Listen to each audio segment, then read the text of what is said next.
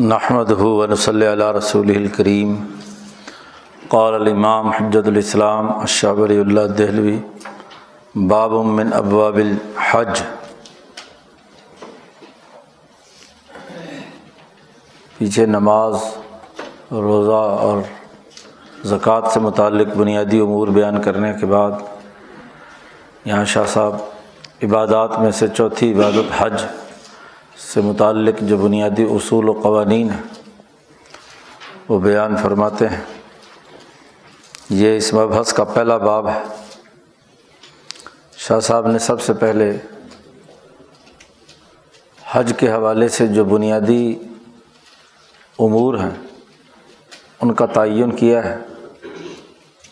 ان تمام مسلطوں اور حکمتوں کو زیر بحث لائے ہیں، جو حج کے پیش نظر ہیں۔ سات بنیادی اصول بیان فرمائے ہیں، بنیادی امور متعین کیے ہیں۔ المصالح المرعیہ فی الحج امور۔ حج کے سلسلے میں جن مسلطوں کی رعایت رکھا جانا مطلوب ہے، اس سے متعلق چند امور درج ذیل ہے نمبر ایک، منہا تعظیم البعید بیت اللہ الحرام کی عظمت اور تعظیم کا دلوں میں پیدا کرنا۔ حج کا پہلا مقصد بیت اللہ کی عظمت ہے۔ انسانیت کا یہ سب سے پہلا گھر ہے۔ ان والا بیتم وضیٰ الناس للزی ببکت مبارکن۔ انسانیت آدم اور حوا کا پہلا مکان یہی ہے۔ تو تمام انسانیت جس کی وجہ سے دنیا میں آئی ہے۔ اور جس مرکز سے پھیلی ہے، اس مرکز کے ساتھ اس کا ایک تعلق ہونا چاہیے۔ اور اس تعلق کا پہلا تقاضا یہ ہے کہ اس کی عظمت،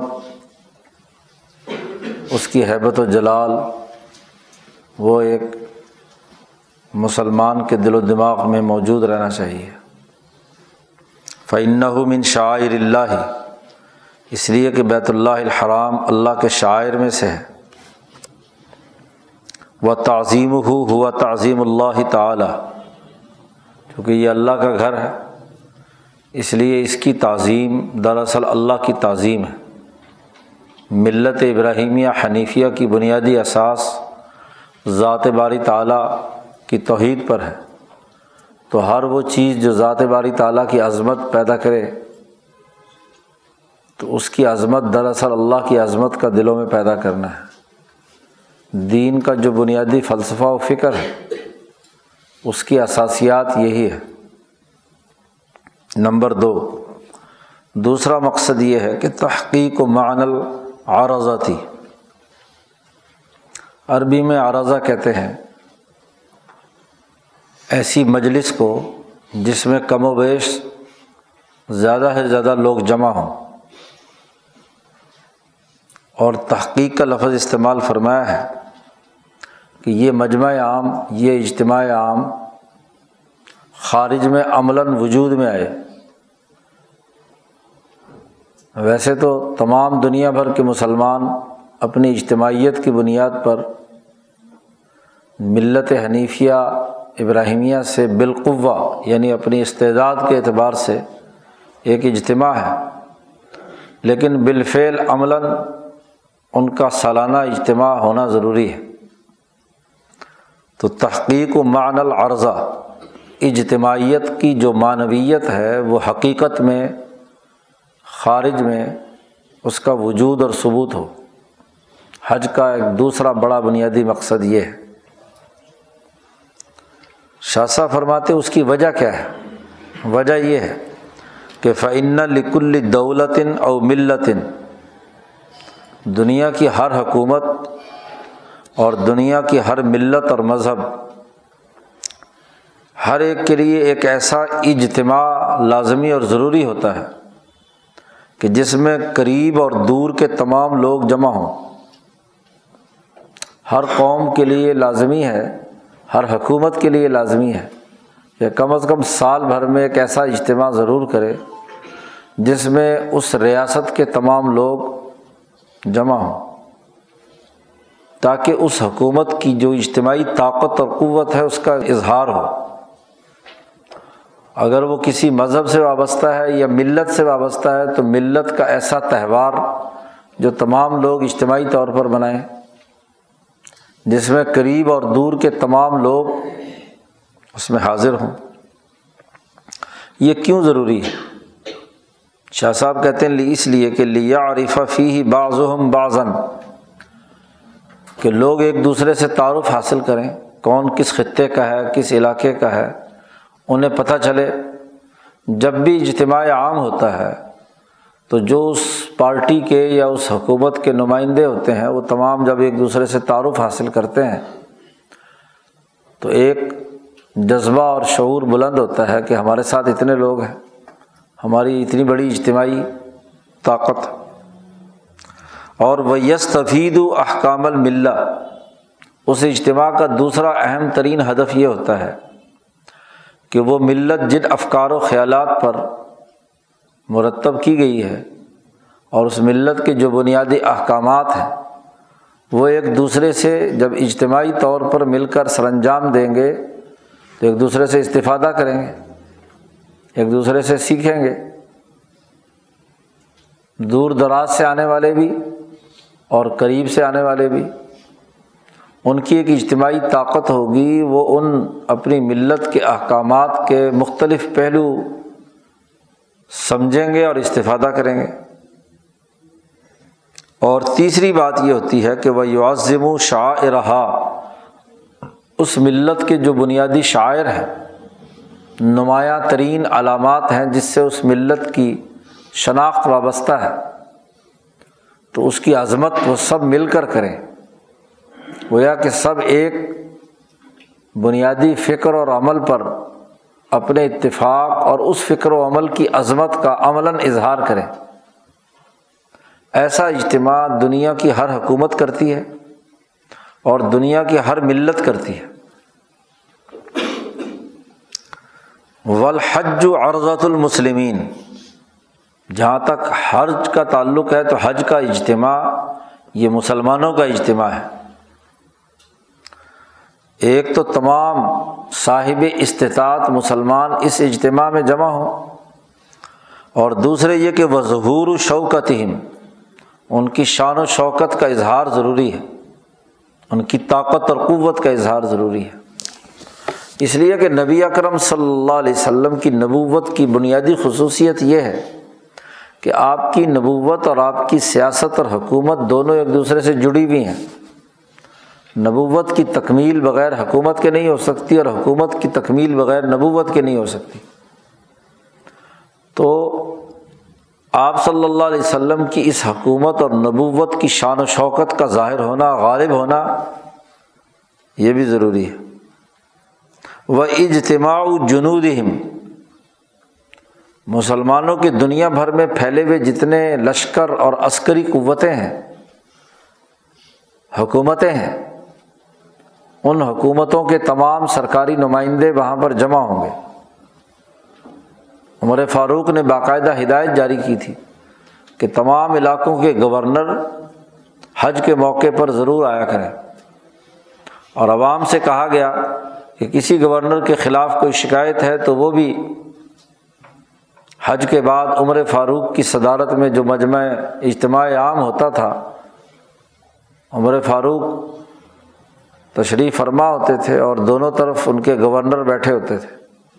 اور لوگوں سے کہا جاتا تھا کہ ان کے خلاف کوئی شکایت ہے تو عمر کے دربار میں پیش کرو۔ تو ان کے جنود کا، لشکروں کا اجتماع بھی ضروری ہے۔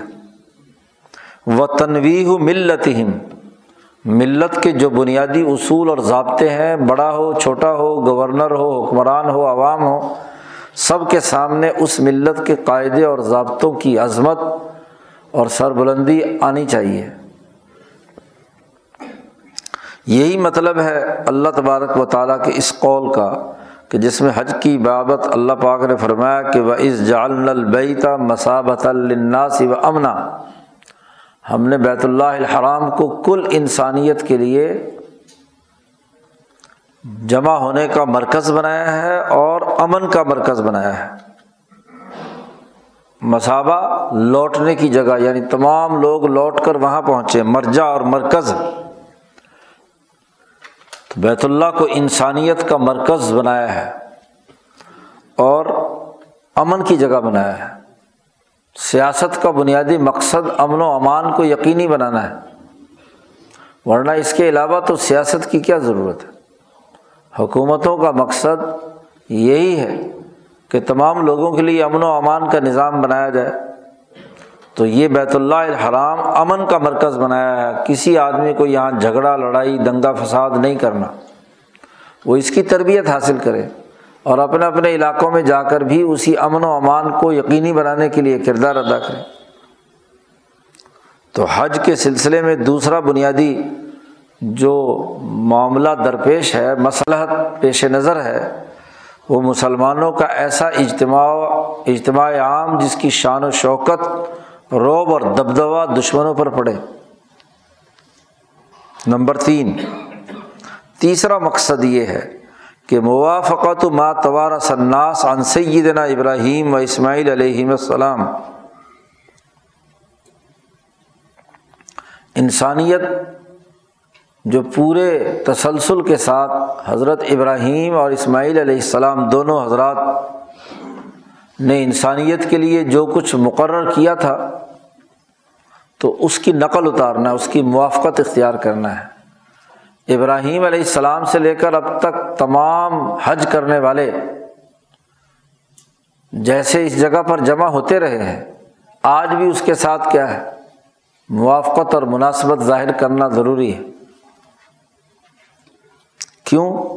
اس لیے کہ یہ دونوں حضرات وہ ہیں جو ملت حنیفیہ ابراہیمیہ کے امام ہیں، قائد ہیں، رہنما ہیں۔ انسانیت کا امام حضرت ابراہیم علیہ السلام کو بنایا ہے۔ تو ملت حنیفیہ ابراہیمیہ کے امام اور رہنما ہے، قائد ہے وہ مشرآ العرب اور عربوں کے لیے خاص طور پر اس کو نافذ کرنے والے ہیں، اس کی ہدایت دینے والے ہیں۔ اور وہ نبی صلی اللہ علیہ وسلم بوعیسا حضرت نبی اکرم صلی اللہ علیہ وسلم کی جو بیست ہوئی ہے اس کا پہلا بنیادی مقصد یہی ہے کہ لتز ہرا بھی الملت الحنیفیہ، کہ ملت حنیفیہ کا عالمی غلبہ قائم ہو۔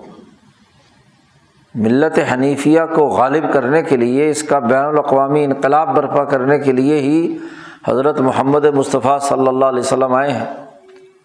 اب یہ اجتماع اسی مقصد کے لیے ہے کہ ملت حنیفیہ ابراہیمیہ کا غلبے کا اظہار دشمنوں کے سامنے ہو۔ وہ تعلو بھی کلیمت ہوا اور دین کا جو کلمہ ہے وہ بھی غالب آئے وہ مغلوب نہ ہو، غالب ہو۔ تعلو۔ حضرت امیر معاویہ رضی اللہ تعالیٰ عنہ جو روایت حضور صلی اللہ علیہ وسلم سے نقل فرمائی ہے کہ الاسلام یعلو ولا یعلا علیہ، اسلام غالب ہوتا ہے۔ ہاں جی کوئی اور چیز اس کے اوپر غالب نہیں ہوتی۔ اور یہی مطلب ہے اللہ تبارک و تعالیٰ کے اس قول کا کہ ملت ابیکم ابراہیم، کہ تمہارے باپ ابراہیم علیہ السلام کی یہ ملت ہے، تو فتب ملت ابراہیم حنیفہ۔ ملت ابراہیمیہ حنیفیہ کی اتباع کرو۔ شاہ صاحب کہتے فمین الواجبی لازم اور ضروری ہے کہ المحافظت علی مصطفیٰ عن امام جو بات اس ملت کے اماموں کی طرف سے پورے تسلسل کے ساتھ اور شہرت کے ساتھ ہم تک پہنچی ہے، اس کی حفاظت کی جائے۔ جو قوم اپنے حریت پسند لیڈروں اور رہنماؤں کے افکار و اعمال کی حفاظت نہیں کر سکتی، وہ کبھی اپنی آزادی کی حفاظت نہیں کر سکتی۔ اس لیے لازمی ہے کہ جو اس ملت ابراہیمیہ حنیفیہ کے آئمہ ہیں، ان کے افکار و خیالات اور ان کے اعمال کی حفاظت کی جائے، تبھی وہ انقلاب صحیح طور پر محفوظ رہے گا۔ اور اگر اس کے علاوہ ادھر ادھر دوسرے لوگ امام بنا لیے، دوسرے ادھر ادھر تو فکر اور سوچ ہی بدل جاتی ہے اور نظریہ ہی ختم ہو کر رہ جاتا ہے۔ اب وہ کون کون سی چیزیں جو ابراہیم علیہ السلام نے متعارف کرائی ہیں؟ کا خصال الفطرہ۔ ان میں سے دس تو فطرت کے وہ بنیادی اثاثی اصول ہیں۔ اصول عشرہ ہے جو پورے تسلسل کے ساتھ ابراہیم علیہ السلام سے لے کر نبی اکرم صلی اللہ علیہ وسلم تک چلے آ رہے ہیں۔ مثلاً ڈاڑی بڑھانا، مونچھیں کٹوانا ناخون تراشنا، غسل کرنا، وضو کرنا، ختنہ کرنا، وغیرہ وغیرہ۔ اور انسانیت کو قتل نہ کرنا، اللہ کی عبادت کرنا ذنا نہ کرنا، چوری نہ کرنا، وغیرہ وغیرہ۔ یہ وہ بنیادی اثاثی اصول ہیں جو حضرت ابراہیم اور اسماعیل علیہ السلام سے پورے تسلسل کے ساتھ چلے آ رہے ہیں۔ اسی طرح وہ مناسب الحج حج کے جتنے مناسب ہیں وہ بھی ابراہیم اور اسماعیل علیہ السلام نے متعین کر دیے تھے۔ انہیں کی نقالی کرنی ہے۔ عرفات کیسے گئے، مینا کیسے پہنچے؟ ہاں جی حضرت اسماعیل علیہ السلام کے حوالے سے ابراہیم علیہ السلام نے کیا کردار ادا کیا، کنکریاں ماری، بیت اللہ کا طواف وغیرہ وغیرہ۔ اور یہی مطلب ہے نبی اکرم صلی اللہ علیہ وسلم کی اس حدیث کا کہ آپ صلی اللہ علیہ وسلم نے فرمایا، قفو اعلیٰ مشاعر کم حج کے جو مشاعر اور مراکز ہیں، وہیں پر قیام کیا کرو۔ اس لیے کہ فعن نقم اعلیٰ ارسم من ارسی ابھی کم ابراہیم اس لیے کہ تم وراثت پر پر ہو، وہ وراثت جو ابراہیم علیہ السلام تمہارے باپ سے چلی آ رہی ہے۔ تو حج جو ہے، یہ ابراہیم علیہ السلام کی وراثت۔ ہے تو جو قوم اپنے آبا و اجداد کی وراثت نہیں سنبھال سکتی، وہ باقی کام کیا کرے گی؟ اس لیے تیسرا جو بنیادی اصول حج میں پیش نظر ہے، وہ اس ملت حنیفیہ کے جو بنیادی رہنما اور امام ہیں، ان کی اتباع کرنا۔ نمبر چار و منہا الاصطلاح علی حال یتحقق بہر رفق العامتہم و خاصتہم تمام لوگوں کا ایسی حالت پر اتفاق ضروری ہے۔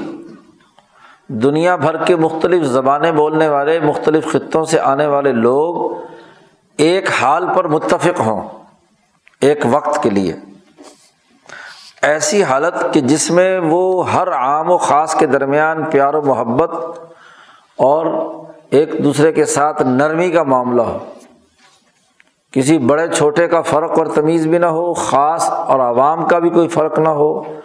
تمام لوگ ایک بات پر متفق ہوں۔ مثلاً شاہ صاحب نے کہا، جیسے مثلاً مینا میں ہر آدمی کو جانا ہے اور تمام نے ایک طرح کے زمین پر اجتماعی طور پر رہنا ہے، تو مینا میں اترنا یا ایسے ہی بل مبیت بھی مزدلفہ، عرفات سے واپسی پر مزدلفہ کے اندر رات گزارنا۔ شاہ صاحب کہتے فن لولم یوس طلح علا مسلی ہادہ یشق علیہم اگر سب لوگ متفق نہ ہوں اور بکھرے ہوئے ہوں کوئی کسی پہاڑ پر، کوئی کسی علاقے میں، کوئی کسی علاقے میں، تو اجتماعیت نہیں قائم ہوگی۔ اور مشقت انگیز بات بھی ہوگی۔ اور اگر یہ بات بھی نہ ہو تو پھر کوئی ضابطہ بھی نہیں بنایا جا سکتا۔ کوئی اتھارٹی بھی قائم نہیں کی جا سکتی۔ لم یوسجل علیہ۔ ہی اس حالت کو جب تک متعین نہ کیا جائے کہ اس حالت میں مینا میں اس وقت سے اس وقت تک تمہیں ٹھہرنا ہے۔ آٹھ ذیل حج کو مکہ سے چل کر مینا پہنچنا ہے اور وہاں مینا میں آپ نے نو کی صبح تک ٹھہرنا ہے۔ اور نو کی صبح کو وہاں سے چلنا ہے اور پھر عرفات جانا ہے۔ تو اگر ایسا نہ ہو تو ان کی جو اجتماعیت ہے وہ منظم نہیں ہو سکتی۔ حالانکہ وہاں بہت کثرت سے لوگ ہیں اور بہت جگہوں پر بکھرے ہوئے ہوتے ہیں۔ تو ان کو کسی ڈسپلن میں لانے کے لیے ضروری ہے کہ تمام کا اتفاق ایک جگہ پر ہو اور وہ اتفاق کے وقت یعنی سارا اجتماع ایک ہی وقت میں ایک جگہ سے گزرے، ایک جگہ ٹھہرے، وہیں پہ پتہ چلے گا نا کہ انسان کسی دوسرے انسان کا کتنی خیر خائی رکھتا ہے۔ یا اپنی اپنی ہاپا دھاپی پڑی ہوئی ہے، دوسرے کو دھکے دے رہے ہیں، لڑائی جھگڑے دنگا فساد کر رہے ہیں۔ امتحان تو یہیں پہ ہے۔ پانچواں اصول اور ضابطہ یہ ہے کہ العمال التی تو صاحبہ موحد ایسے اعمال کرے وہاں، سارا مجمع مل کر یک زبان ہو کر اللہ تی طول جس کا اعلان کیا جائے کہ وہ جو یہ اس اجتماع میں شریک ہے، وہ پکا مواحد ہے۔ توحید کے علاوہ اس کا کوئی تصور نہیں ہے۔ لبیک اللہ لبیک، لا شریک اللہ کا لبیک کا جب وہ اعلان کرتا ہے تو اصل میں اس بات کا اعلان کرتا ہے کہ میں صرف اور صرف اور صرف اللہ کے دربار میں حاضر ہوں۔ تابع للحق، وہ صرف حق کا اتباع کرے گا۔ متدیر بالملت الحنیفیہ، ملت حنیفیہ کا دین ہی اس نے اختیار کر رکھا ہے، کسی اور ملت کا آدمی نہیں ہے۔ شاکر لاہ علامہ انعامہ اعلیٰ اوائل حاضل ملہ۔ اور وہ اللہ کا شکر ادا کرنے والا اس بات پر کہ اس ملت کو جاری کرنے والے جو پہلے لوگ ہیں، اللہ نے جو ان پر انعام کیا ہے۔ اس لیے اس کے بعد اسے کہنا ہے کہ ان الحمد ہاں جی دونوں کے لیے اللہ کا شکر ادا کرتے ہوئے اس بات کا اعلان کرے گا کہ یہ سب کے سب اللہ کی طرف سے ہیں۔ وہ نعمت لکا لا شریک الک تیرا کوئی شریک نہیں ہے۔ اور پھر پہلے لوگوں کی اتباع کا اعلان بھی ہے، جیسے مثلاً کسائی بین صفا والمروا حضرت حاجرہ اپنے بچے کے لیے جس تڑپ کے ساتھ صفا اور مروا کے درمیان دوڑتی رہیں، تو اس کو نمونہ بنا دیا گیا انسانیت کے لیے کہ انسانیت کے لیے تمہاری تڑپ ایسی ہی ہونی چاہیے۔ جو ملت حنیفیہ کی اتباع کرنے والے لوگ ہیں، کسی کی پیاس پر، کسی کی بھوک پر ایسا تڑپنا کہ بے چین ہو کر ایک پہاڑ سے دوسرے پہاڑ، دوسرے سے پہلے پہاڑ پر تلاش کرتے پھر رہے ہیں، کہیں سے کوئی پانی کا بندوبست ہو جائے۔ اور جب انسان انسانیت کے لیے اس طرح تڑپتا ہے، تو ضرور اس کے لیے زمکم زم کی طرح کا چشمہ کوئی نہ کوئی راستہ نکل آتا ہے۔ اگر وہ ایک ہی جگہ بیٹھا رہے اور کوئی کام نہ کرے، ہاتھ پہ ہاتھ دھر کر بیٹھا رہے تو کیا کام ہوگا؟ کچھ نہیں۔ صحیح کا معنی چلنا، ایک جگہ سے دوڑنا، صفا سے دوڑ کر مینا میں جانا اور مینا سے دوڑ کر۔ تو یہ سات چکر ہے جی، جو صفا سے شروع ہوگا اور مروا پہ ختم ہوگا۔ صفا سے ایک دفعہ مروا آئے تو ایک چکر۔ اور مروا سے دوبارہ صفا آئے تو دوسرا، تو آخری چکر جو ہے مروا پر مکمل ہوتا ہے۔ چھٹا اصول اور ضابطہ یہ ہے کہ اس لیے یہ حج مشروع کیا گیا ہے کہ جاہلیت کے لوگ بھی حج کرتے تھے مکے کے مشرق حضور کی آمد سے پہلے بھی۔ اور حج ان کے دین کی اصل اور بنیاد تھا۔ لاکن خلط ہو لیکن انہوں نے اس حج کے اندر بہت ساری چیزیں اپنی طرف سے تحریف کر کے ملا دی تھی۔ شاہ صاحب کہتے خلط اعمالن۔ کچھ ایسے اعمال شامل کر لیے تھے کہ جو حضرت ابراہیم علیہ السلام سے نقل شدہ نہیں تھے، خود ساختہ۔ بعد میں لوگوں نے بنا لیے تھے، گھڑے ہوئے تھے۔ بھائی نما یہ اختلاق من ہم انہوں نے اپنی طرف سے خود گھڑ لیے تھے۔ اور وہ ایسے اعمال تھے جس میں اللہ کے علاوہ کسی اور کو اللہ کا شریک ٹھہرانا۔ جیسے یہی کہ ملک اور نعمت اے اللہ تیرے لیے ہے اور ساتھ ہی انہوں نے آگے استثنا کر دیا کہ لا شریک اللہ کا اللہ شریکن تم لکھو وما ملک۔ کہ تیرا کوئی شریک ہے تو نہیں، لیکن اگر تو خود اپنا کوئی شریک بنا لے تو وہ ہو سکتا ہے۔ تو کہتے تھے اللہ نے ان کو اپنا شریک بنایا ہے۔ تو اب یہ گھڑی ہوئی بات ابراہیم علیہ السلام کے اس دین میں انہوں نے اپنی طرف سے شامل کر لی۔ شاہ صاحب کہتے کا تعظیم اصافن و نائلہ دو بت تھے اصاف اور نائلہ۔ جی اور خانہ کعبہ کے پاس رکھے ہوئے تھے۔ ان کا نظریہ یہ تھا کہ یہ ایک اصاف مرد تھا اور نائلہ عورت تھی۔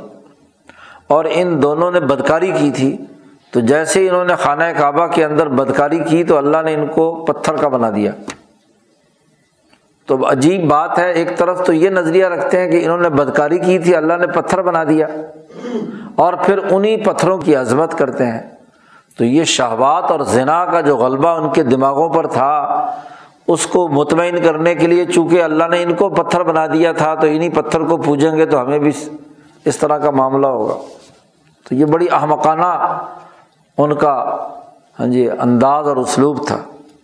یا کیسے، ایسے ہی ایک اور وکل احلال منات توغیہ مدینے والے خاص طور پر احرام باندھتے تھے، حج کا منات تاغیہ منات بھی ایسے ہی کوئی عورت تھی، تو وہاں سے احرام باندھتے تھے، انہوں نے اس جگہ پر مقرر کر رکھا تھا۔ وقع قول ایسے ہی تلبیہ کے اندر بھی انہوں نے یعنی یہ تو تھے ہاں جی اعمال، اور یہ ایسے ہی انہوں نے الفاظ میں بھی ایسی باتیں داخل کر دی تھی جو شرک کی طرف نشاندہی کرتی تھی، لا شریک اللہ کا اللہ شریکن ہوا لک۔ اب اس طرح کے غلط اعمال کو روکنا لازمی اور ضروری تھا۔ اس لیے نبی اکرم صلی اللہ علیہ وسلم نے ان سے سختی سے منع کیا اور اس کی بڑی سخت تاکید کی۔ اور کچھ ایسے اعمال انہوں نے حج میں داخل کر لیے تھے۔ جن کا اللہ کی تعظیم سے کوئی تعلق نہیں تھا، بلکہ اپنے خاندانی فخر اور اس پر عجب اور اپنے آپ کو اچھا سمجھنے کا تصور اس کی طرف منسوب کر دیا۔ مثلاً کا قول حمس قریشی لوگ اپنے آپ کو حمس کہتے تھے، جو بہادر اور دلیر، غیرت مند اور ایسی نسل کے کوئی اس نسل کے برابر نہیں ہے۔ تو وہ کہتے تھے، نحن قطان اللہ۔ ہم اللہ کے کتان ہیں، نگہبان ہیں۔ یہاں رہنے والے ہیں، اللہ والے ہیں، یہاں حرم کے اندر رہتے ہیں۔ اصل میں تو قاتن اس کو کہتے ہیں جو ساحل سمندر کے کنارے مچھلیاں مچھلیاں پکڑنے، کشتیاں وشتیاں چلانے کا ذمہ دار ہوتا ہے۔ تو ہم چونکہ مکہ مکرمہ اللہ کا گھر ہے اور اللہ کے گھر کے یہاں اس کے ساحل اور کنارے پر رہتے ہیں، تو ہم تو اللہ والے ہیں۔ اور جب اللہ والے ہیں تو ہم حرم سے باہر نہیں نکلیں گے۔ عرفات کا میدان وہ حرم سے باہر ہے۔ تو یہ جب حج کے لیے جاتے تو مینا اور مزدلفہ میں تو ٹھہرتے تھے، لیکن عرفات میں نہیں جاتے تھے۔ انہوں نے کہا، عرفات ہماری توہین ہے۔ بھلا حج کے اندر اللہ کا حرم چھوڑ کر حرم سے باہر جائیں۔ تو یہ کیسے ہو سکتا؟ باقی عوام جائیں، بیچارے جو باقی کمزور لوگ ہیں، کیڑے مکوڑے ہیں، نسلیں ہیں، وہ جائیں، ان کو ضرورت ہے، وہ رہتے ہی باہر ہیں تو جائیں باہر۔ یہ انہوں نے نظریہ بنا رکھا تھا۔ تو اللہ پاک نے آیت نازل کی کہ سم افیز من حیث افاظ الناس۔ وہ قریشی ہو وہاں جایا کرو جہاں تمام لوگ جاتے ہیں۔ ساری انسانیت عرفات میں جمع ہوتی ہے اور تم اپنے متکبر رانا رویے کی بنیاد پر کیا ہے؟ عرفات میں نہیں جاتے تو افیز ہو وہاں جایا کرو۔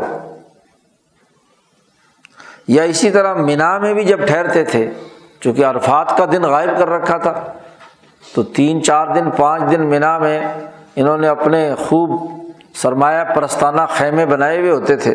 اور وہاں پر ہاں جی بجائے اللہ کا ذکر کرنے کے، اپنی اپنی برادری اور اپنے اپنے خاندان اور اپنے قبیلے کے لیے فخریہ شاعری ہوتی تھی۔ ہر قبیلے کا سردار کرسی بچھا کر بیٹھ جاتا تھا اور اس کے قبیلے کے لوگ جو ہیں وہ جی اپنا اپنا آبا و اجداد کا تذکرہ کرتے تھے کہ میرا باپ دادا ایسا تھا ایسا تھا، ویسا تھا، یہ تھا، وہ تھا۔ ہاں جی تو تعریفوں کے پل باندھے تھے۔ تو اللہ پاک نے فرمایا کہ یہ آیت نازل ہوئی کہ فض قر اللہ کا ذکر کم آبا کم او اشد ذکر اللہ کا نام بلند کرو مینا کے میدان میں جیسے تم اپنے آبا و اجداد کا تذکرہ کرتے تھے، بلکہ اس سے بھی زیادہ شدت کے ساتھ اللہ کا ذکر کرو۔ تو مینا، اللہ کے ذکر کے لیے تین دن ٹھہرنا ہے، یا اپنے خاندانی اور نسلی تفاخر کے لیے ٹھہرنا ہے۔ تو یہ جو خرابیاں انہوں نے پیدا کر دی تھیں، تو ان کو کیا ہے؟ منسوخ کرنا مقصد تھا، تاکہ اس کے ذریعے سے جو اصل حج ہے وہ برقرار رہے۔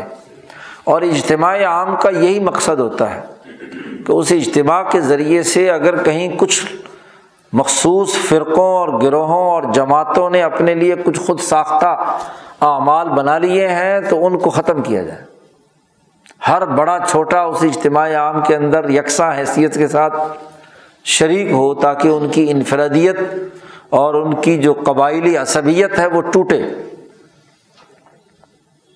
اب جب اللہ پاک نے ایسے تمام اعمال منسوخ کر دیے، تو پھر ایک اور دوسری انتہا بھی سامنے آئی رد عمل میں، اور وہ انصار کی طرف سے سامنے آئی۔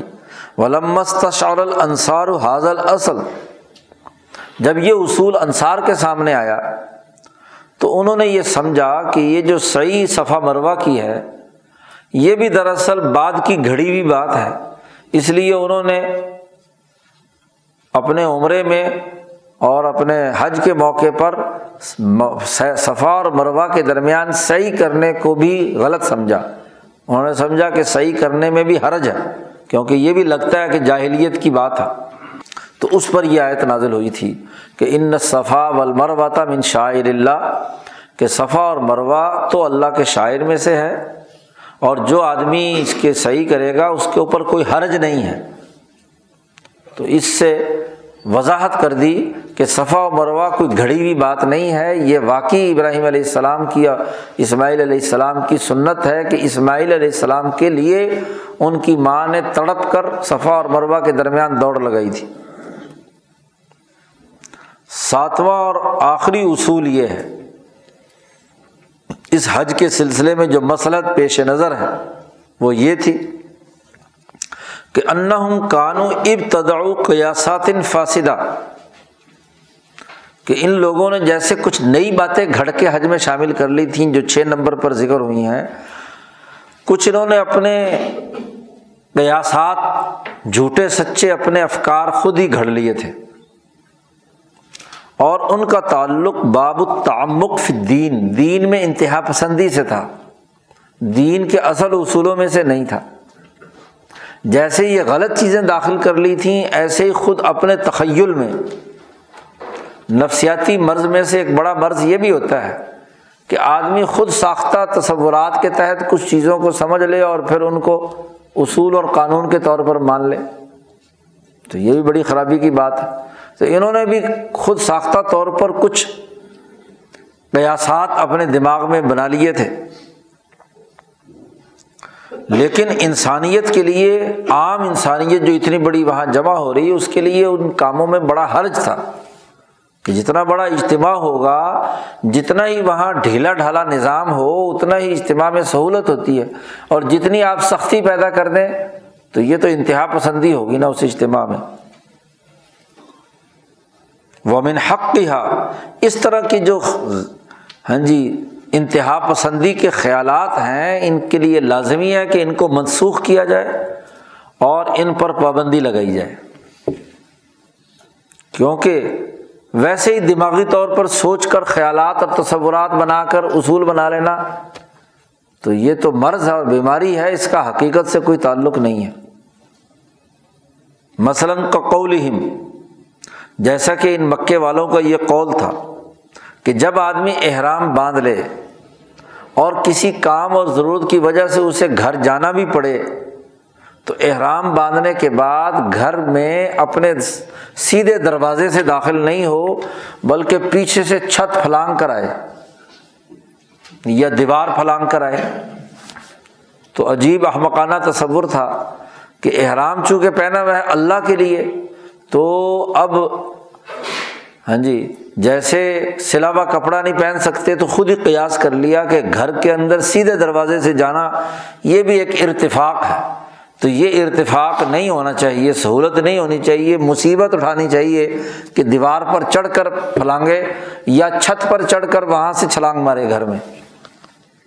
اب یہ فضول بات ہے۔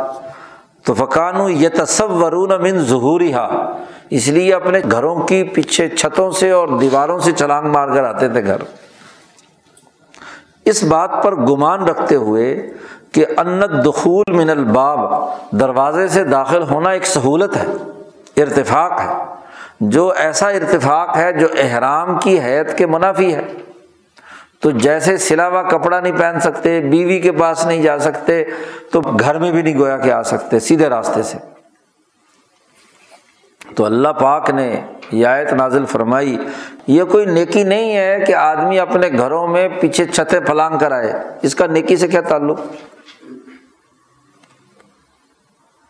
اللہ پاک نے سختی سے منع کر کے پابندی لگا دی کہ نہیں، بالفرض اگر احرام باندھنے کے بعد گھر جانے کی ضرورت پیش آ گئی، کوئی چیز بھول گئے تھے لینے کے لیے، تو سیدھے طریقے سے اپنے دروازے سے گھر جاؤ جس سے آئے تھے۔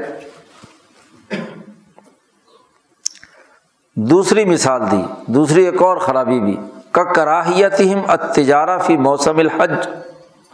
انہوں نے ایک اور بات بھی اب انتہا پسندی کی پیدا کر لی تھی کہ حج کے موسم میں تجارت اور کاروبار کرنا درست نہیں ہے۔ کیونکہ اللہ کے لیے جمع ہوئے ہیں۔ تو سب اللہ کے لیے جب جمع ہوئے ہیں تو کاروبار اور تجارت کرنا گویا کہ اللہ سے تعلق میں رکاوٹ پیدا کرے گا۔ تو عبادت کا ایک خاص تصور ان کے دماغ میں آ گیا کہ جب اللہ کے لیے عبادت کرنی ہے تو تجارت کا خیال دماغ سے نکال دینا چاہیے۔ ضنم من ہوں ان کا یہ گمان تھا کہ یہ اللہ کے لیے مخلصانہ عمل میں خلل پیدا کرے گا اگر کاروبار کرنا ہے یہاں۔ تو اللہ پاک نے آیت نازل کر کے اس کی بھی اس انتہا پسندی کی بھی تردید کر دی۔ لئی سعلیکم جناح ان تب تغ فضل من ربکم۔ کوئی حرج کی بات نہیں ہے کہ حج کے موسم میں تم اپنے رب کا فضل تلاش کرو، تجارت کرو، کاروبار کرو۔ کیونکہ اس کا بڑا فائدہ یہ ہوگا کہ اس اجتماعی عام میں جو دور دراز سے لوگ آئے ہیں، تو تمام لوگ اپنے اپنے علاقوں کا مال تجارت لے کر اگر وہاں پہنچیں تو دنیا بھر کے تمام لوگوں کو ایک تو وہ تجارتی مال کا سیمپل اور اس کی پروڈکٹ کا پتہ چلے گا کہ فلانی جگہ پر یہ کچھ ملتا ہے۔ تو جا کر پھر کیا کاروباری تعلقات استوار کر سکتے ہیں۔ تو تجارت بڑھے گی تو مسلمانوں کی معاشی طاقت، قوت مضبوط ہوگی۔ یہ ایسے عبادت تو نہیں، ایسا دین تو نہیں ہے کہ جس میں صرف نماز اور روزہ اور عبادت ہی ہو اور معاشی طاقت پیدا نہ کی جائے۔ تو اتنا بڑا اجتماع جس کا مقصد سیاسی طاقت اور شان و شوکت ہے، تو اس اتنے بڑے اجتماع کے اندر معاشی طاقت بھی تو وجود میں آنی چاہیے۔ اجتماع اور مملکت اور حکومتوں کے لیے ضروری ہے کہ سیاسی طاقت کے ساتھ ساتھ معاشی قوت بھی ہو اور معاشی گروتھ کے لیے سب سے اہم ترین عمل تجارت کا ہے۔ تو اس لیے کہا گیا کہ تجارت کرنے میں کوئی حرج نہیں۔ لیکن وہ جو پانچ دن ہے آٹھویں سے لے کر تیرہویں تک، تو وہاں چونکہ مناسب ترتیب سے ہیں، تو اس وقت تو اسی سے توجہ ہو۔ اس سے پہلے یا واپس مینا سے آنے کے بعد جی یا مینا کے میدان میں ہی تمام مناسب پورا کرنے کے بعد لین دین، کاروبار اپنا کر سکتے ہیں، کوئی حرج کی بات نہیں۔ اور تیسری بات کبا کا استحباب انہوں نے ایک اور نظریہ بنا لیا تھا کہ جی نہ صرف یہ کہ مال تجارت لے کر وہاں نہیں جانا، بلکہ بڑی مستحب بات یہ سمجھی جاتی تھی کہ کوئی آدمی بغیر کسی پیسے کے گھر سے چل پڑے، کنگڑا۔ ہاں جی بغیر کسی زاد و راہلا نہ کرایہ پاس، نہ سواری پاس، نہ کوئی کھانے پینے کی چیز، بس چل پڑا جی میں اللہ لوگ آدمی ہوں حج کے لیے جا رہا ہوں۔ تو اس کو سمجھتے تھے کہ بڑا ہی ہاں جی اس نے استحباب کا کام کیا ہے کہ بغیر، دیکھو کتنا بڑا توکل ہے کہ بغیر پیسے کے حج کے لیے چل پڑا۔ اب ہوتا کیا تھا کہ جب وہ حج کے لیے چلتے تھے، اب ظاہر ہے تو نہیں، تو پھر بستیوں میں مانگنا ہاں جی دوسروں پر نظر رکھنا اور ہاں جی اسی چکر میں بھیگ منگے پیدا ہو جاتے تھے سارے راستے میں۔ اور وہاں مدینہ اور مکہ جا کر بھی دوسرے لوگوں پر بوجھ بنتے تھے، جو آدمی اپنا سامان لے کر آیا، ظاہر ہے مہینے بھر کا، دو مہینے بھر کا اپنے سفر کا سامان ہے۔ تو اب اگر وہ کسی کو دے یا ہاں جی خود استعمال کرے، تو اس سے بہت سارے مسائل پیدا ہوتے تھے۔ تو ایسے ہی اس اجتماع کے اندر بہت سے بھوک ننگے پیدا ہو گئے تھے۔ تو اللہ پاک نے کہا، تزودو، جو بھی حج کے لیے جائے، پورا اپنا سامان لے کر جائے کھانے پینے کا۔ فعن خیر زاد تقوا اس لیے کہ سب سے بہترین جو سامان ہے وہ تقوا ہے۔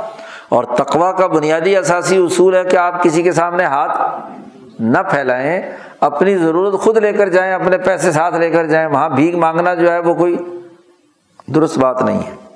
چوتھی ایک اور ان کے یہاں انتہا پسندی تھی۔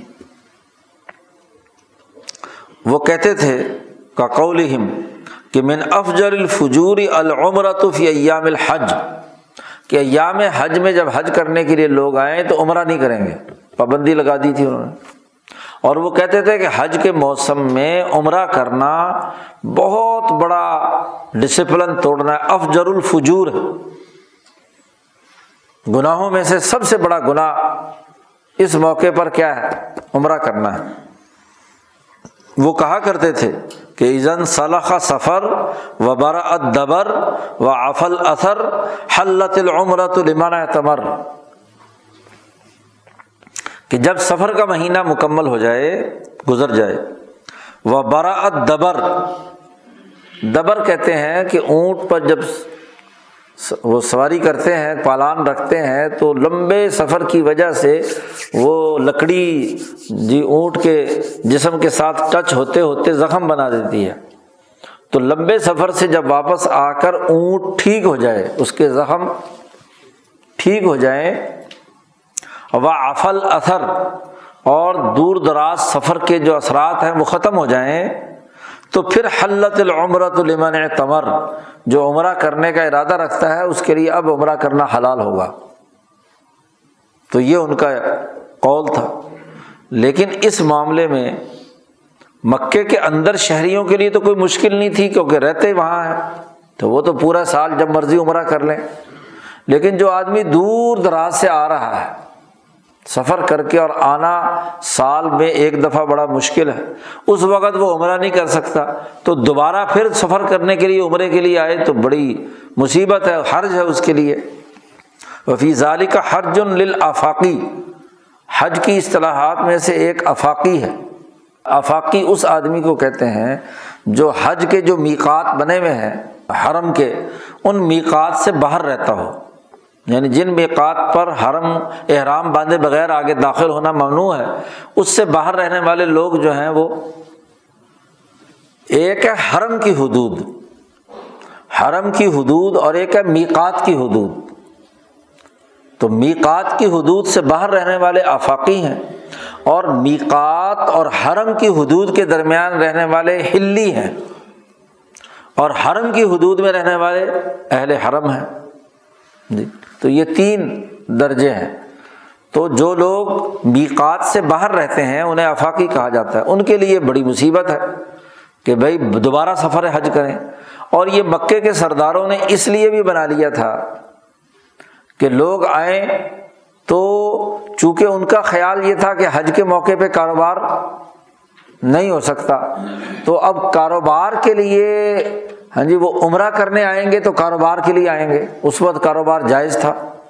تو تاجروں کو باقی سال کے اندر مکہ بلانے کہ اگر حج کے موقع پر ہی عمرہ کر کے چلا گیا کوئی آدمی تاجر، تو پھر جو باقی جو آٹھ دس مہینے ہیں حج کے علاوہ کے، تو وہاں پھر کاروبار کیسے چلے گا؟ تو کاروباری ذہنیت تھی ان کی کہ پھر تو کوئی دکان چلے گی نہیں، مال آئے گا آئے گا نہیں، تاجر آئے گا نہیں۔ تو اس چکر میں انہوں نے حج کے دو مہینے، تین مہینے پابندی لگا دی۔ ذی الحج محرم، سفر تین مہینے پابندی تھی۔ باقی نو مہینے میں کہتے تھے کہ اب عمرہ کرو۔ تو جب عمرہ کرو گے تو عمرہ کر کے مال لے کر آئیں گے تجارت کا۔ تو یہ سرمایہ پرستی اور تجارت کا ایک بھوت ان کے اوپر سوار تھا۔ حیث یہ تاجون الا تجدید سفر عمرہ اس لیے کہ پھر اس کے لیے عمرے کے لیے نیا سفر کرنا پڑے گا اور اس کے لیے وسائل خرچ ہونے ہیں۔ تو کسی آدمی کے پاس اتنے پیسے کہاں سے کہ ڈبل ڈبل سفر کرے؟ تو اس لیے نبی اکرم صلی اللہ علیہ وسلم نے اپنے آخری حجت الوداع میں کہا تھا کہ بھائی تمام لوگ اپنا احرام کھول دیں عمرہ کر کے۔ جی مدینہ منورہ سے جب چلے تھے تو سب نے احرام باندھا تھا۔ تو اب خیال ان کا یہی تھا کہ حج کا احرام ہے۔ لیکن جیسے ہی وہاں پہنچے تو آپ صلی اللہ علیہ وسلم نے تمام سے کہا کہ جن لوگوں کے پاس حدی نہیں ہے، جانور قربانی کا نہیں لے کر آئے، وہ احرام کھول لیں۔ عمرہ کریں، عمرے کے بعد احرام کھول لیں اور مکہ میں ٹھہرے اور آٹھویں ذیل حج کو جب حج کے لیے جانا ہے، پھر دوبارہ احرام باندھیں۔ اب لوگوں نے کچھ پسو پیش کیا کہ جی ہم نے تو ابھی حج کرنا ہے یا پرانے تصورات تھے تو نبی اکرم صلی اللہ علیہ وسلم نے سختی سے فرمایا، حتیٰ کہ خود فرمایا کہ اگر میرے ساتھ حدی نہ ہوتی اور مجھے اگر اس کا اندازہ پہلے سے ہوتا تو میں خود سب سے پہلے آ کر احرام کھولتا۔ جی اس لیے جو ہے تمام لوگوں پر حضور نے پابندی لگا دی کہ جو ساتھ حدی نہیں لائے وہ احرام کھول دیں۔ اور حج کریں اس کے بعد اور اس سلسلے میں نبی کرم صلی اللہ علیہ وسلم نے شدد فیض علی کا اور ان کی عادت کو خوب توڑنے کے لیے بار بار یہ ہدایت جاری فرمائی جو بات ان کے دلوں میں غلط بیٹھ چکی تھی۔ تو یہ چار باتیں ایسی تھیں جو غلط گمانات اور خیالات پر انہوں نے دین کا حصہ بنا لی تھی۔ نبی اکرم صلی اللہ علیہ وسلم نے کتاب مقدس نے ان پر پابندی لگا دی۔ یہ سات بنیادی مسلحتیں اور مقاصد رہے ہیں حج کے لازم کرنے کے حوالے سے۔ یہ حکمتیں ہیں۔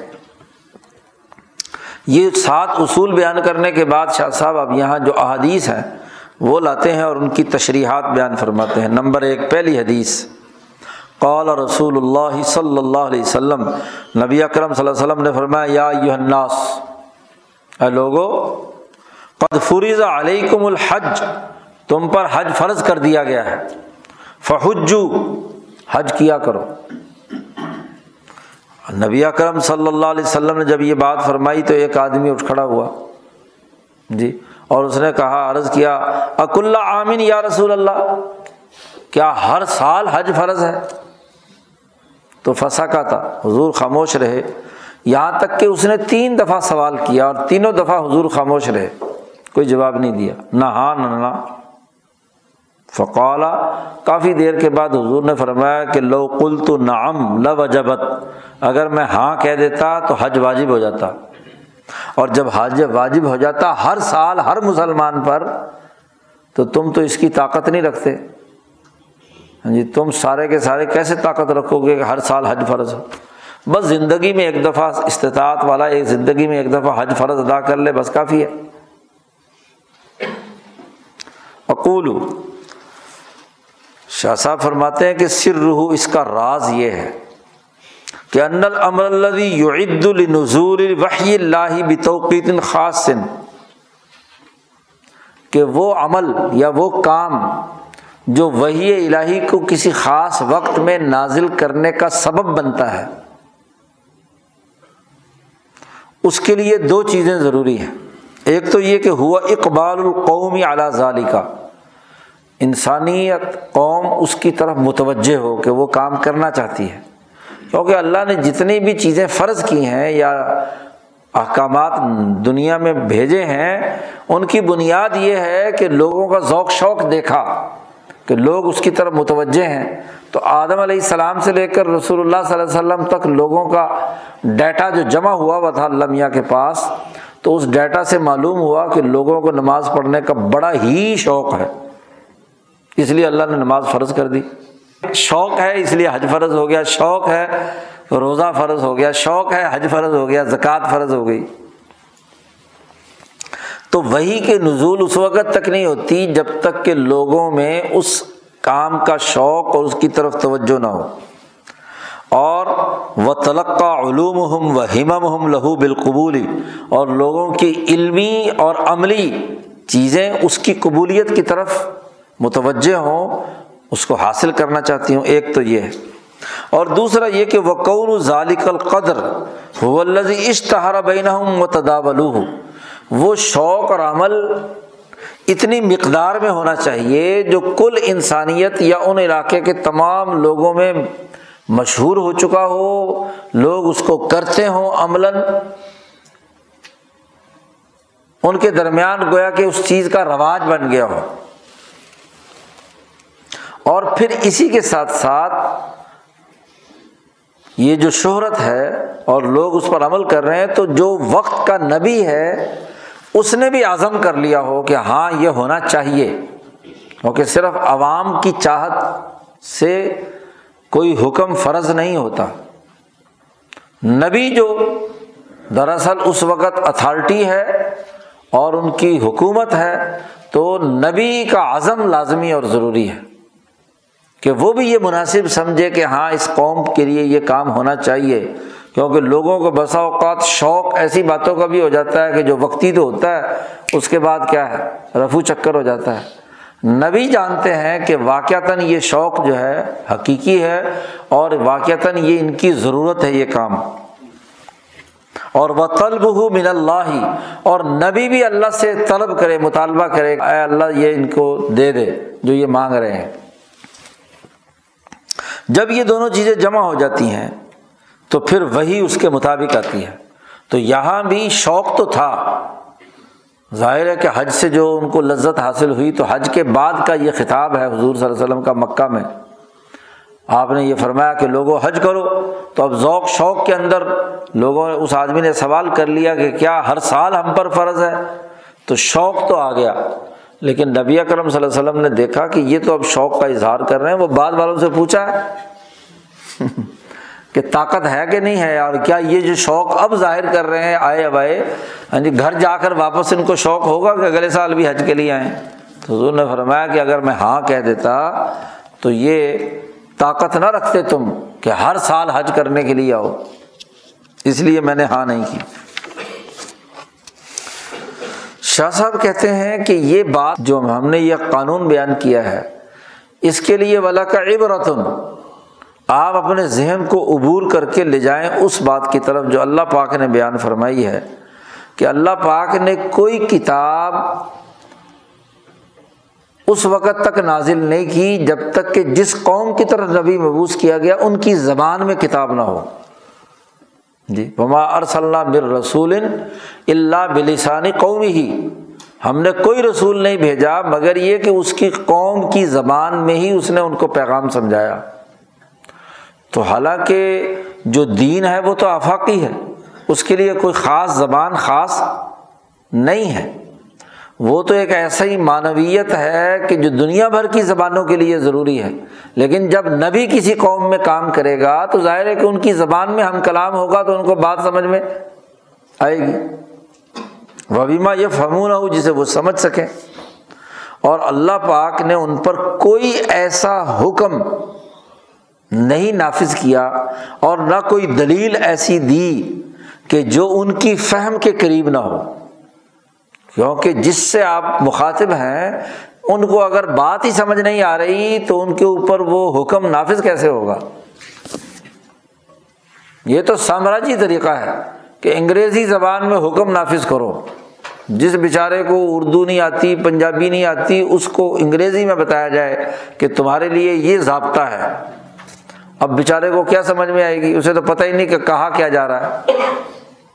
تو جب وہ ڈسپلن توڑتا ہے تو اس کو پکڑو، اندر ڈال دو۔ کہ جی تم نے قانون کی خلاف ورزی کی، پہلے قانون بتاؤ تو صحیح۔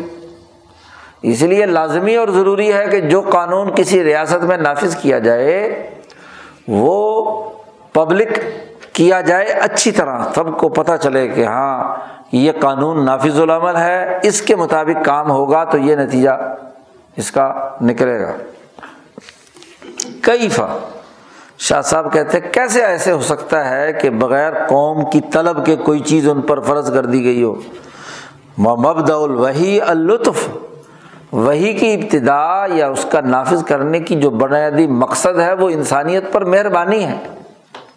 تو یہ کیسی مہربانی ہے کہ لوگوں کا نہ شوق ہے، نہ ذوق ہے، نہ اقبال ہے، نہ توجہ ہے ہاں جی اور ان کے اوپر ایک چیز مسلط کر دی جائے۔ تو یہ تو کوئی مہربانی کی بات۔ نہ ہوئی۔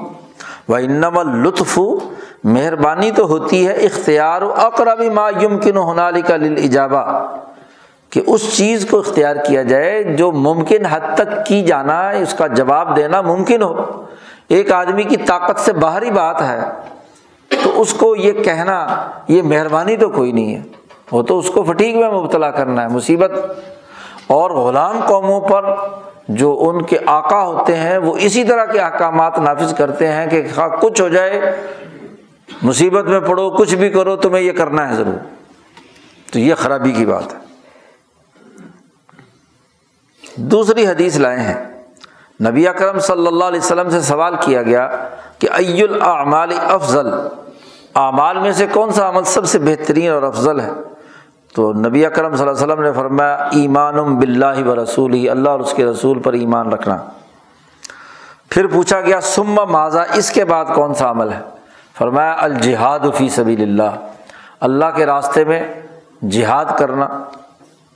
پھر پوچھا کہ اس کے بعد کون سا، تیسرے درجے پہ افضل عمل کون سا ہے؟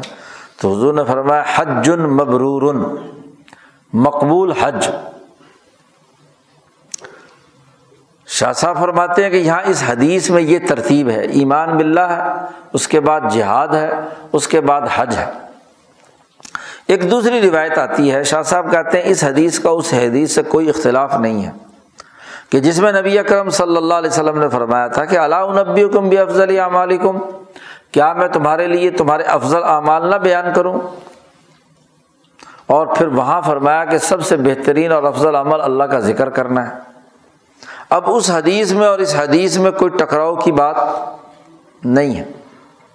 اس لیے کہ دونوں دائروں میں فضیلت الگ الگ اعتبار سے پیش نظر ہے۔ لن الفضل یختلف و اختلاف الاعتبار۔ جیسا اعتبار یعنی جیسا حوالہ ہوگا، اسی کے تناظر میں کیا افضلیت کی بحث ہوگی۔ یہاں اس جگہ پر یہ جو تین کی ترتیب بیان کی ہے، اس میں مقصود اس اس فضل کو بیان کرنا ہے جس کا تعلق دین کے غلبے کے اعتبار سے دین کے غلبے کے اعتبار سے، چونکہ حج کا جو تعلق ہے، یہاں جو سوال کرنے والے کے پیش نظر تھا کہ دین کے غلبے کے عظمت کے کام کون کون سے افضل ہیں۔ تو فرمایا، پہلے ایمان بلّہ و رسولی نظریہ ہونا چاہیے، اس کے بعد اس ایمان کو غالب کرنے کے لیے اللہ کے راستے میں جہاد ہونا چاہیے، اور پھر اس کو دنیا بھر میں بین الاقوامی سطح پر پھیلانے کے لیے حج المبرور ہونا چاہیے۔ تو یہ ہے، یہاں دین کے غلبے کے حوالے سے فضیلت زیر بحث ہے۔ اور وہ ظہوری شاعر اللہ اللہ کے شاعر کے غالب کرنے کے حوالے سے ہے۔ اور ولی سب حاضل اعتبار، اس اعتبار سے ایمان کے بعد جہاد اور حج سے بڑھ کر کوئی چیز افضل نہیں ہے۔ اور دوسری جگہ پر جہاں ذکر اللہ کی افضلیت بیان کی ہے، تو وہاں مقصد روح کی قلب کی اصلاح اور تہذیب کی بات ہے کہ روح کو مہذب بنانے میں افضل ترین بات جی وہ اللہ کا ذکر ہے کہ افضل الذکر لا الہ الا اللہ۔ تو دونوں میں کیا جھگڑے کی بات ہے؟ اس کا ایک دائرہ ہے، اس کا دوسرا دائرہ ہے۔ اسی طرح نبی اکرم صلی اللہ علیہ وسلم نے ارشاد فرمایا کہ من حج اللہ جس نے صرف اور صرف اللہ کے لیے حج کیا، فلم یرفس، اس نے کوئی شہوت والا کام نہیں کیا۔ اور ولم یفسک اور کوئی ڈسپلن نہیں توڑا، کوئی فسق و فجور کا عمل نہیں کیا۔ تو راجا حج کر کے جب واپس لوٹے گا تو ایسا ہوگا جیسے کہ اس دن میں تھا جب وہ اپنی ماں کی پیٹ سے پیدا ہوا تھا۔ کا راجا کا یومن والدت ہو ام ہو ایک تو یہ۔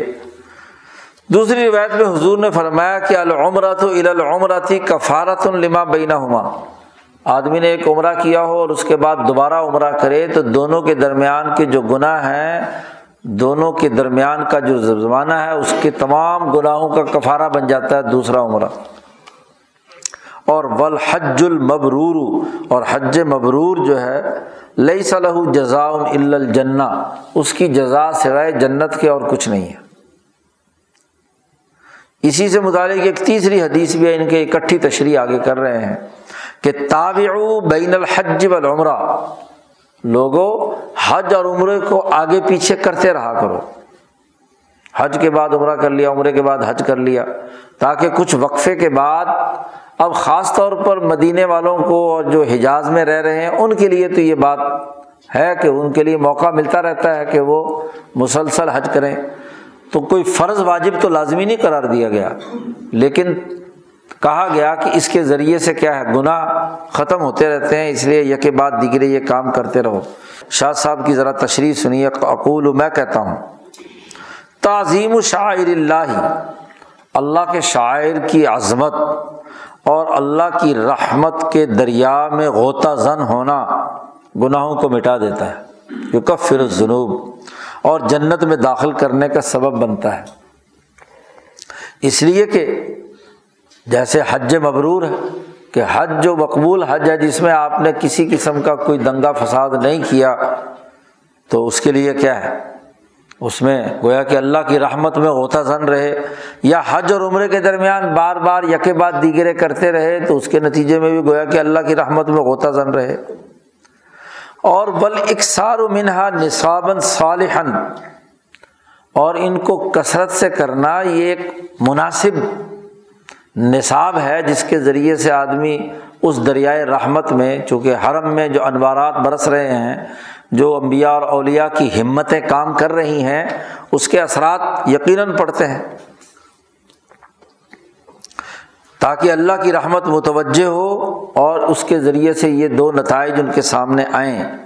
لیکن شرط لگائی ہے اس کے لیے۔ انما شارہ تھا شرط لگائی ہے نبی اکرم صلی اللہ علیہ وسلم نے کہ اس میں نہ تو کوئی شہوت انگیز عمل ہونا چاہیے اور نہ کوئی فسق و فجور اس میں ہونا چاہیے۔ سرمایہ پرستی کا کوئی عنصر وہاں پر نہیں ہونا چاہیے۔ دولت کمانے کا کوئی چکر نہیں ہونا چاہیے۔ حدیث بیان کرنے کا مقصد صرف دولت کمانا ہو۔ تو یہ تو فسق ہے نا۔ تو وہ کیسے کیا ہے؟ نتائج کا سبب بنے گا۔ یہ تو کاروبار بنا لیا۔ ہاں جو آدمی از خود اپنے ارادے سے کرے تو اس کو سہولت مہیا کرنا، نہ کہ اشتہار بازی کے ذریعے سے باقاعدہ ہاں جی عورتوں کو بے وقوف بنانا کہ جی عمرے کے لیے چل پڑو۔ جی گھر میں کھانے پینے کو نہیں ہے، نہ ضرورت انسانوں کی پوری ہو رہی ہے ہاں جی اور اس کے باوجود کوئی چیز بیچو بیچو اور چلو جی عمرہ، حج حج پہ، حج عمرے پہ عمرہ۔ لیے تحق کا ذالک الخوض تاکہ یہ اللہ کی رحمت میں جو غوطہ زن ہونا ہے، یہ ثابت تو ہو۔ بجائے اللہ کے دربار میں اور اللہ کے رحمت میں غوطہ زن ہونے کے، وہاں کے شاپنگ مالز کے اندر غوطہ زن ہو۔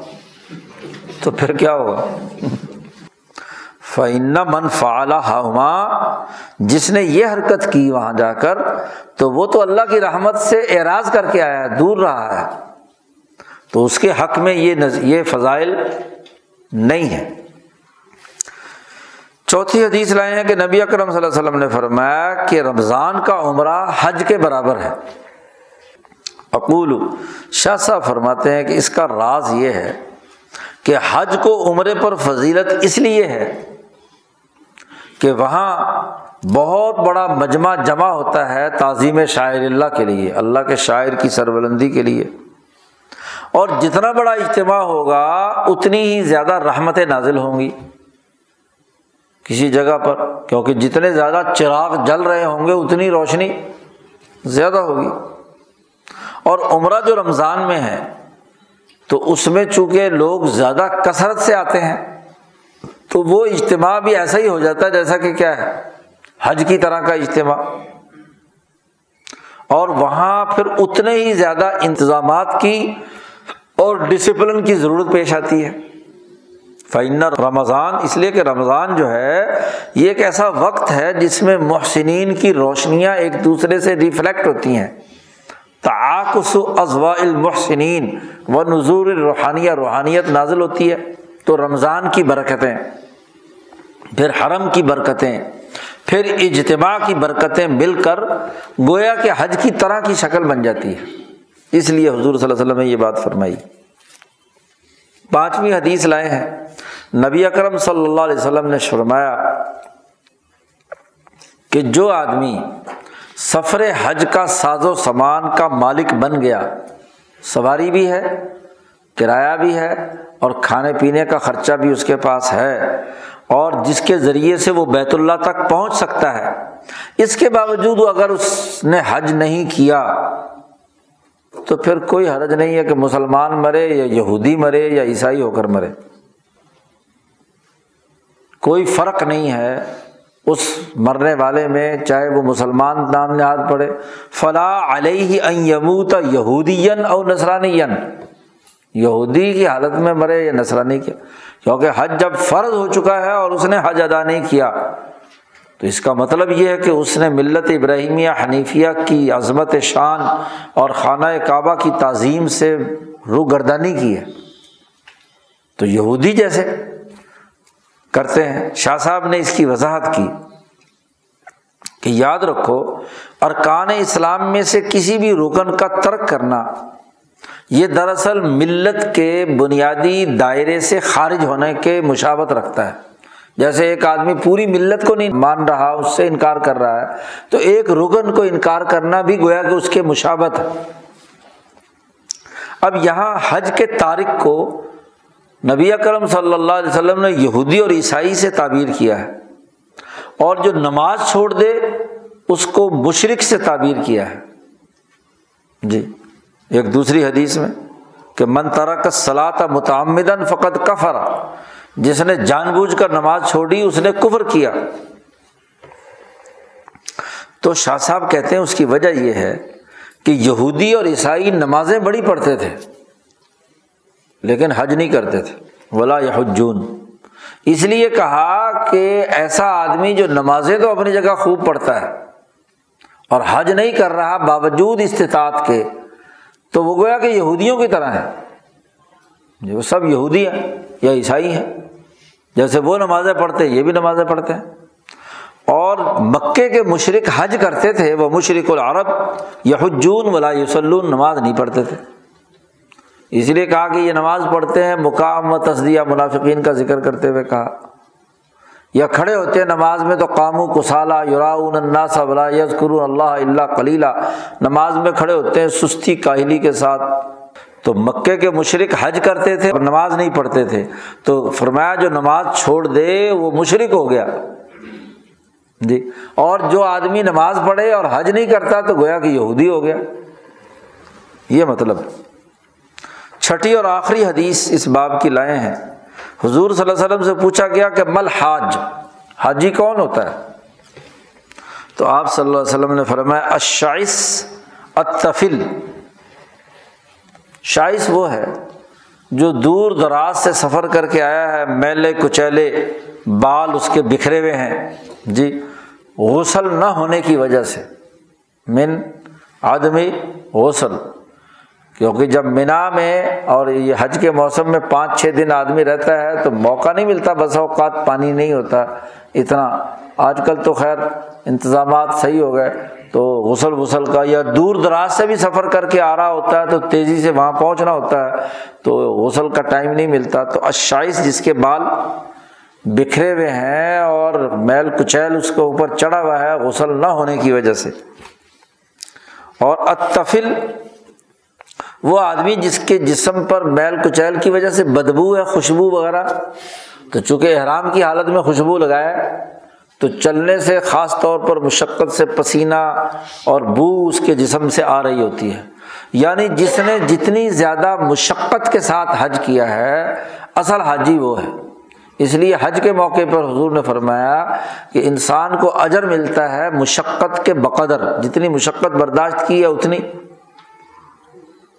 یہ حدیث بھی یہ ٹور آپریٹر بڑی سناتے ہیں۔ ہاں جی کہ جتنی تمہیں مصیبت ہوگی، اتنا ہی اجر زیادہ ہوگا۔ مینو کچھ نہ کہو۔ یہاں معاہدہ کر کے جائیں گے کہ یہ آپ کو دیں گے، یہ سہولت ہوگی، یہ سہولت ہوگی۔ اور وہاں جا کے جب سہولت نہیں ملتی تو کہتے پھر یہ حدیث سنانا شروع کر دیتے ہیں۔ میں نے کہا بھی یہ حدیثیں تیرے سے زیادہ ہمیں یاد ہیں۔ پڑھا کر آئے ہیں۔ تو نے جو وعدہ کیا تھا وہ تو پورا کرنا۔ تو اپنا اپنی بات کر کہ مشقت کے مطابق حج کا ثواب ملے گا تو یہ تو ہمارے ساتھ معاملہ ہے نا۔ ہم جانے، اللہ میاں جانے۔ تو تو وعدہ کر کے لایا تھا کہ یہ پیسے زائد اس لیے ہیں کہ یہ یہ سہولتیں ہوں گی اور وہ تو چھوڑ رہا ہے۔ تو تو بھی تو اپنے وعدے کی خلاف ورزی کر رہا ہے۔ تو یہ ہر جگہ یہی کام کرتے ہیں۔ حضور سے پوچھا گیا الحج افضل؟ کون سا حج سب سے افضل ترین ہے؟ تو حضور نے فرمایا، العج و سج آج کہتے ہیں، لبیک کا بلند آواز سے اور یک زبان ہو کر بولنا۔ کہ حج کا اظہار اس بات سے ہو کہ سب لوگ لبیک اللہ لبیک، لا شریک اللہ کا لبیک، بلند آواز سے، ایک آواز کے ساتھ لگائیں تاکہ دنیا بھر کو پتہ چلے کہ یہ کیا ہے۔ یہ مسلمانوں کا یہاں اللہ کی وحدانیت کا اعلان ہو رہا ہے۔ اور وہ سج کہتے ہیں ذبح کرنے کو۔ مینا کے میدان میں اللہ کے لیے جانور قربان کرنا، خون بہانا، اس کو کہتے ہیں حج۔ پیلا پوچھا کہ مس سبیل، حج کرنے کا راستہ، ذریعہ کیا ہے؟ زادن و راہلتن ہاں جی سواری ہو اور کھانے پینے کا ساز و سامان ہو جو آپ کے حج کے جانے اور آنے کے لیے آپ کے پاس ہو ہاں جی خرچہ پانی ساتھ ہو، تو یہ راستہ ہے وہاں تک پہنچنے کا۔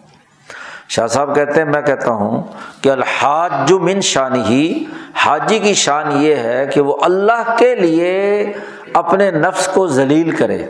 نفس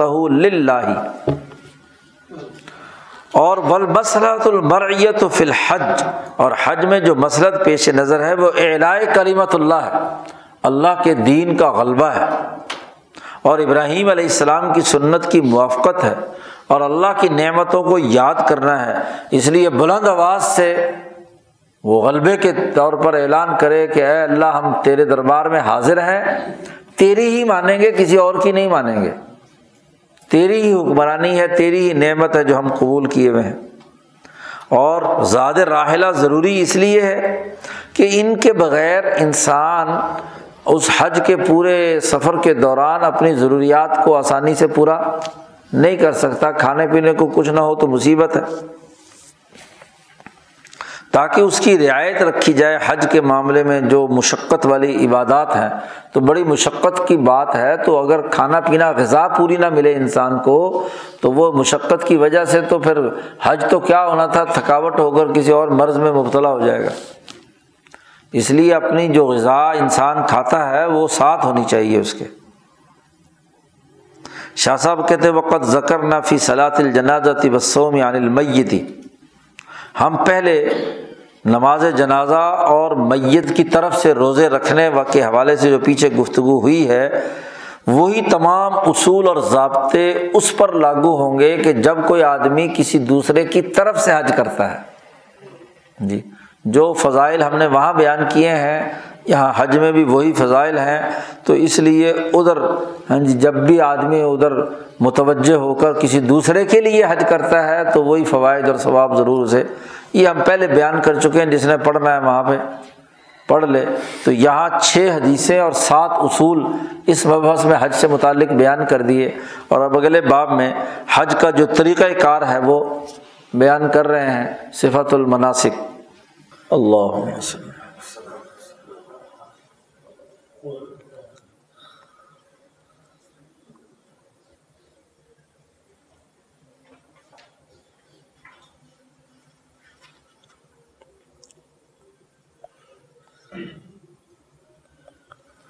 اجمعین برحمتہ